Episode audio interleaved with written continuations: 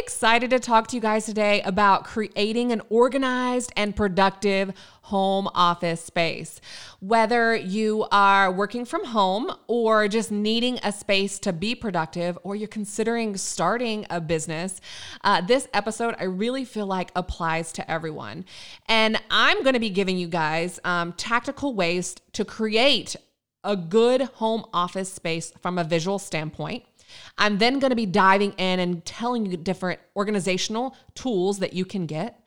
I'm then going to be going through some different apps that can be used to organize and make yourself be more efficient in your home office.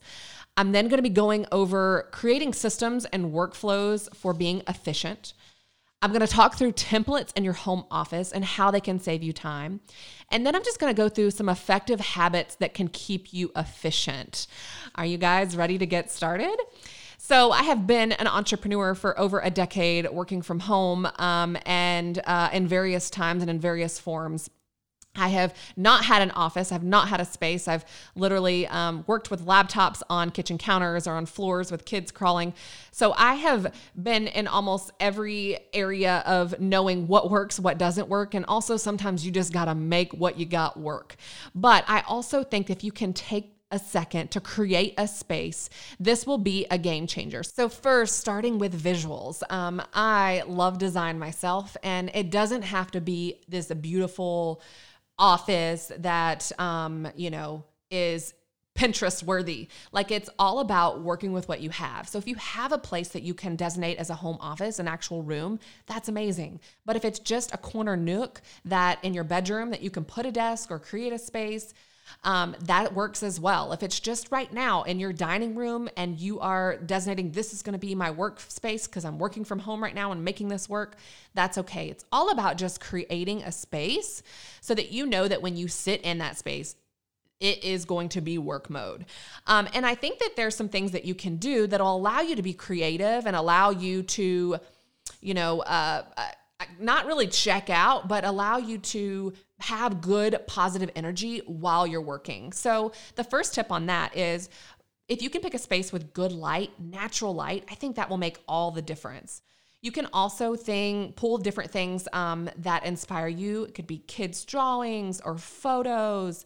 I'm also a lover of plants, so I think that plants are really great for mood and energy. They clean the air, but they also just soften and they bring a sense of the outdoors, indoors, which I think is um, when you're in that work productive mode. It's also just a really positive thing to have.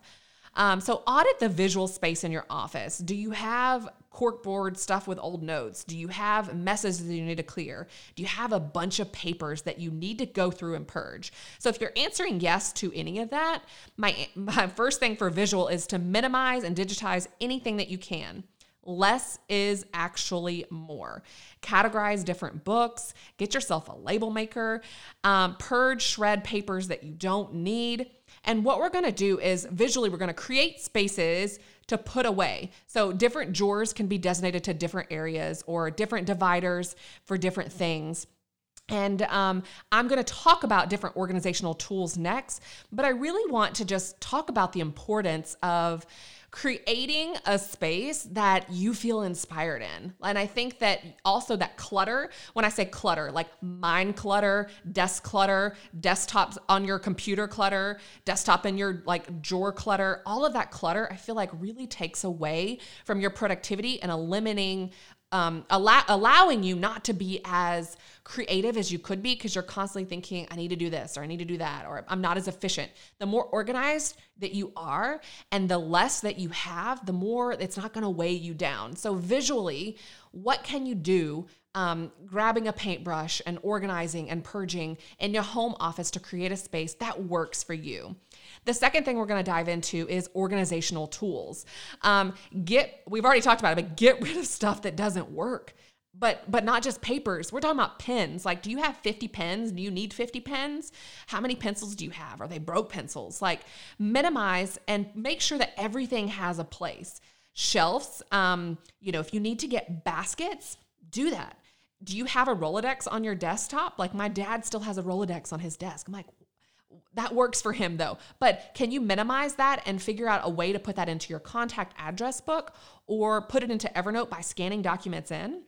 Um, do you also need a planner or something to, to organize? And I'm to dive in next. The thing is to be organizational apps, but I'm a big believer in investing in different things from an organizational perspective that'll help you be more productive. What we're about, about creating an office that is organized and productive, is time efficiency time is our most valuable asset. So, the more that we can be efficient and organized and creative, the more productive that output of sitting in that desk is going to be so that you get more done and you get to get on with the rest of the stuff in your life um, that you want to get to. So let's jump into organizational apps. So this is just some of the apps that I use. This is not sponsored. Um, it is just different apps that I feel like um, there's comparables to them as well that have changed the way my home office is organized. And it is essential to have these types of apps or systems in place. So, the first one I'm gonna talk about is Dropbox. So, Dropbox is what I use for all of my file organization. And I'm going to talk about creating systems and workflows for that in a second. But Dropbox is what I use to store my files, and that's also a cloud backup of that storage. The second thing is Evernote. So I use Evernote for different things, um, such as quick notes or quick links, um, and different things that um, I need to search. It has a searching ability. And um, so I use Evernote for that. The third thing is TurboScan. TurboScan is um, a app that I use on my phone that allows me to scan. I also have a scanner, um, and I think that you should make sure you have a designated space for a printer and a scanner. It's actually in my closet. I had the electrician put an outlet in my closet, so that clutter is gone. It's got a designated. We have a designated printing area, um, but having a way to scan documents to digitize um, is essential. And actually, within Dropbox, um, and I'll talk about it here in a minute, within Dropbox is also a scanner. So if you're needing to put away receipts, or something directly into Dropbox, you don't have to scan it with TurboScan and then get it in there. You can actually just scan or take a picture right from that application. Again, applications, anything, any type of tool, a planner, an application is all about being efficiency. What I'm paying for X is it yielding me a positive ROI? And that's what I'm all about. The fourth thing is making sure you have your computer backed up. Um, and I've talked to so many friends that their phones are not backed up or their computers are not backed up. And I'm like, all of this important photos and data, like, what happens if X happens. And I have had a hard drive fail before, you guys. Luckily, I had something in place, but something like CrashPlan or Time Machine, make sure that you have an app that is backing up your systems for your online organization and your photos is essential. Um, another thing is passwords. Like, uh, don't use the same password for everything. I use an app called 1Password, and basically, using that application, um, I have all of my passwords in there, and they're all different. And so, if I need to look at something or change something, I can easily pull it from that, and they're all different, which is really secure. So, the fourth thing we're going to talk about is creating systems and workflows that allow you to be efficient. So, I talked about apps first because a lot of this goes into that. So, we're going to first talk about physical folders. So, create a desk system. So, a desk filing system that I use and that works for me is on my desk for sorting mail and sorting inbounding stuff that needs to be done is to pay, to sort, to do. Um, and that's really self explanatory. Things I need to pay, things I need to store. So, sort, I needs to um, actually file it away, right? It's done or it needs to be um, archived and put away. And then to do things that I actually physically need to do. Um, so, uh, the second thing is a filing away system with a digital folder. So I use Dropbox like I talked about in the previous one. So for my home, I'll talk to you I'll talk to you guys about this. So my home, I actually create a folder and then inside of that home personal folder, I have these different folders. I always have first a resources folder and I have it asterisk. Inside that resources folder is quick things that I need to access, my license, um, and different things that I need to pull on a on a quick basis, right? Then I also have car, craft and invites, documents, entertainment, financials, health, So inside of health, I actually have it broken down into medical and dental, and then I have it broken down to individual folders by that person. And then I have the next folder would be home. So inside of that document, I would have closing documents, I would have photos, um, I would have projects, um, and then I would have warranty information. So anything that's related to that particular home, it's quickly able to access. So again, it's all about creating a system so that when you need things or when you need to pull things or when something happens or goes wrong, you can quickly be able to access those things. Another folder that I have is insurance. Um, another one is taxes. Another one is travel. Um, right now, relevant is virtual classroom, and I have it broken up into my different um, my different kids. I have it broken up into my kids um, so that everything has a place and it's archived, and I know exactly where it's at. It's all about creating a system for that, whether that works for you or not. And if you're if you're doing business at home, it's creating a folder for that business. And maybe that's broken down into different areas. Like i'm an entrepreneur so i have we have folders for each of our businesses and each of those businesses has a resource folder and then it's broken down into marketing and all the different areas that we have within our business so that we can easily look at them and store them. Um, with that being said, a big thing that a lot of people are behind on with their home office, and I feel like a lot of people feel like they can't catch up on. I actually think I read a study. I didn't think I read a study. I read a study that they said that every picture that's taken of every 10 pictures, like one in 10 will still be here because people are not backing up and properly um, putting photos in an end product. So I think it's really important. I'm just going to talk quickly on photo organization. How do you sort through and organize your photos, your camera photos, your photos on your phone? Um, are you picking times and systems and applications? I use Lightroom. That's what works for me. Some people use iPhoto. There's so many different ones. But are you creating a system for culling, sorting, organizing, and storing? So with my photos, once I've culled them and sort them and organized them, I then export those files and I, I have a very specific file naming system, which is the year, the month, the day of that month, what it is, and then the sequence of that image. So if I need to search for something that happened two years ago, I can actually go to that folder because I have it all back up and archive in a specific place. Go to that year, be able to go to know that it's I can either search by the date or the by the name and be able to find it. So it's just a very specific way that keeps everything organized so you don't get overwhelmed. And I think what happens is we get overwhelmed and we forget to audit these things. Um, the next thing I'm going to touch on is emails. So, emails um, are something that I used to allow to like rule my life. I would wake up and, you know, when I would first step into quote unquote work, I would dive into my emails. And then I realized that my emails would give me a million other things that I need to do. And my actually to do list, like, just got hijacked and I felt overwhelmed. Um, and so I'm a big believer in not doing emails first. So have a morning routine that's that's really designed around self care and setting yourself up to be most productive. Um, and I'll probably talk about that in a different podcast. Um, but then emails only check them at certain times. I mean, if your in, if your job is customer service and your job is emails, that's different.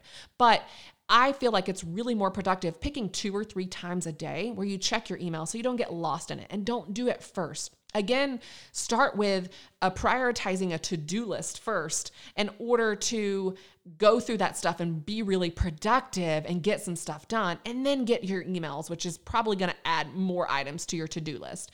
Making sure that you have a system for archiving emails and getting them done and getting them unread because emails in themselves are kind of a to-do list. And um, making sure you have a system for how you answer emails and get them done is imperative to not be overwhelmed and have all these emails that are unread and not replied to and if you need to take a second and unsubscribe to some things that are not relevant to your life or your business, do that as well. It's wasting your time and wasting your energy, and you don't need it. So, next, we're going to talk about templates in your home office. So, um, you can have templates for um, accounts. Um, passwords, billing information. So, for instance, um, I use Evernote for most of my templates. And um, from a Let's talk about it from a home perspective.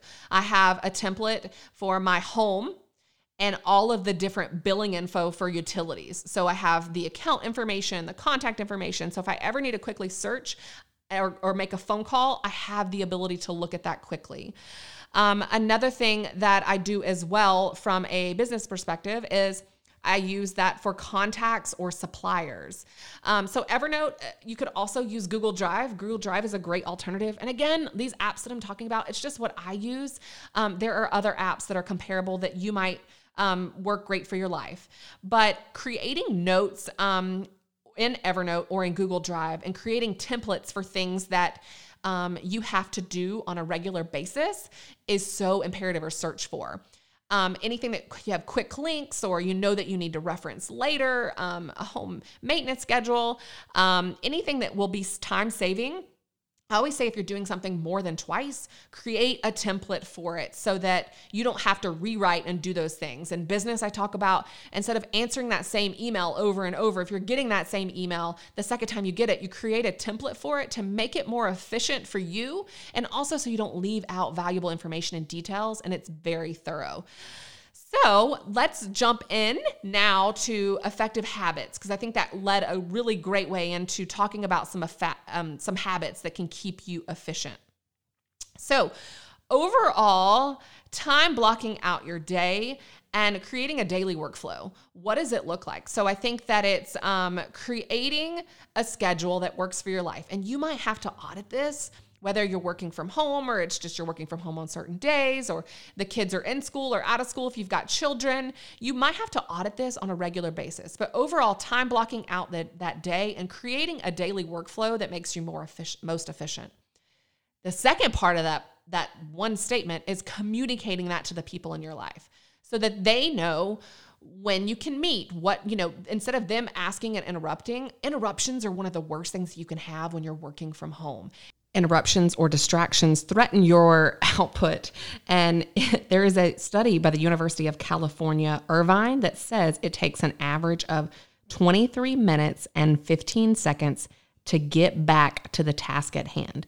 23 minutes and 15 seconds. That is costing you a lot of productivity with distractions. So, making sure that you're creating a schedule and a workflow and time blocking out from 10 o'clock to 12 o'clock, I'm going to be in meetings. You know, I'm going to have lunch from 12 to 1. So, creating that routine and that workflow is essential. I am big on to do lists, which is my next point. Um, creating a rolling to do list. I obviously use and love Start Planner, and that's how I am a pen and a paper girl. I need to see it on my desk, I need to see it physically written out, and I need to cross it off. That is just what has me most productive. But I am not here to say that or to, um, you know, if, if you work best with an online application that allows you to be most productive, then that is great. It's all about creating a rolling to do list, and I think that you should start that rolling to do list at the end of your workday. So um, instead of coming in and figuring out the to do list all in the morning, which I think you should visit that first in the morning, you're actually building that list out before you leave. So you don't think about it the rest of the evening and you know where you're going to start hitting the ground running and being mo- the most productive the next day. So, daily, try to clean up your desk and leave it organized. So, just set aside five to 10 minutes at the end of the day to clear off your desk and prepare it for the next day. Like I just said, write out the list for the next day. Weekly or bi weekly, have set times to do different things. Have set times to do meetings. Have set times to pay bills. If you're homeschooling, have set times to, to, homeschool. Have set times to do all the things that you need to do. And again, communicate that and time block it out monthly audit and get rid of anything that is unneeded. I think auditing our photos and our emails and our life and the clutter that can happen just by life happening, right? Making sure that you have systems and things in place that you're auditing to stay organized because the uh, the way to be the most efficient is to be organized and to make sure that you're not spending time looking for something or being bogged down by feeling like you need to do this or do that by not taking a second to just audit and keep those systems that you pl- have put in place like a well oiled machine. Yearly, make sure that you archive things that you don't need. You pull out different things from like a, a, a actual paper file perspective, and you put them in a storage place that's appropriate. If you have a business, you have to store them for a certain amount of time. Taxes, you got to store for a certain amount of time. That kind of thing. So, that is some tips that'll allow you to be the most productive you can be at home. It's all about creating a space to be productive, and that is super inspiring that allows you to have the best possible output of your time and your efforts while you sit at your desk or the space that you created that works for you in your life. Um, happy organizing and creating a space that works for you.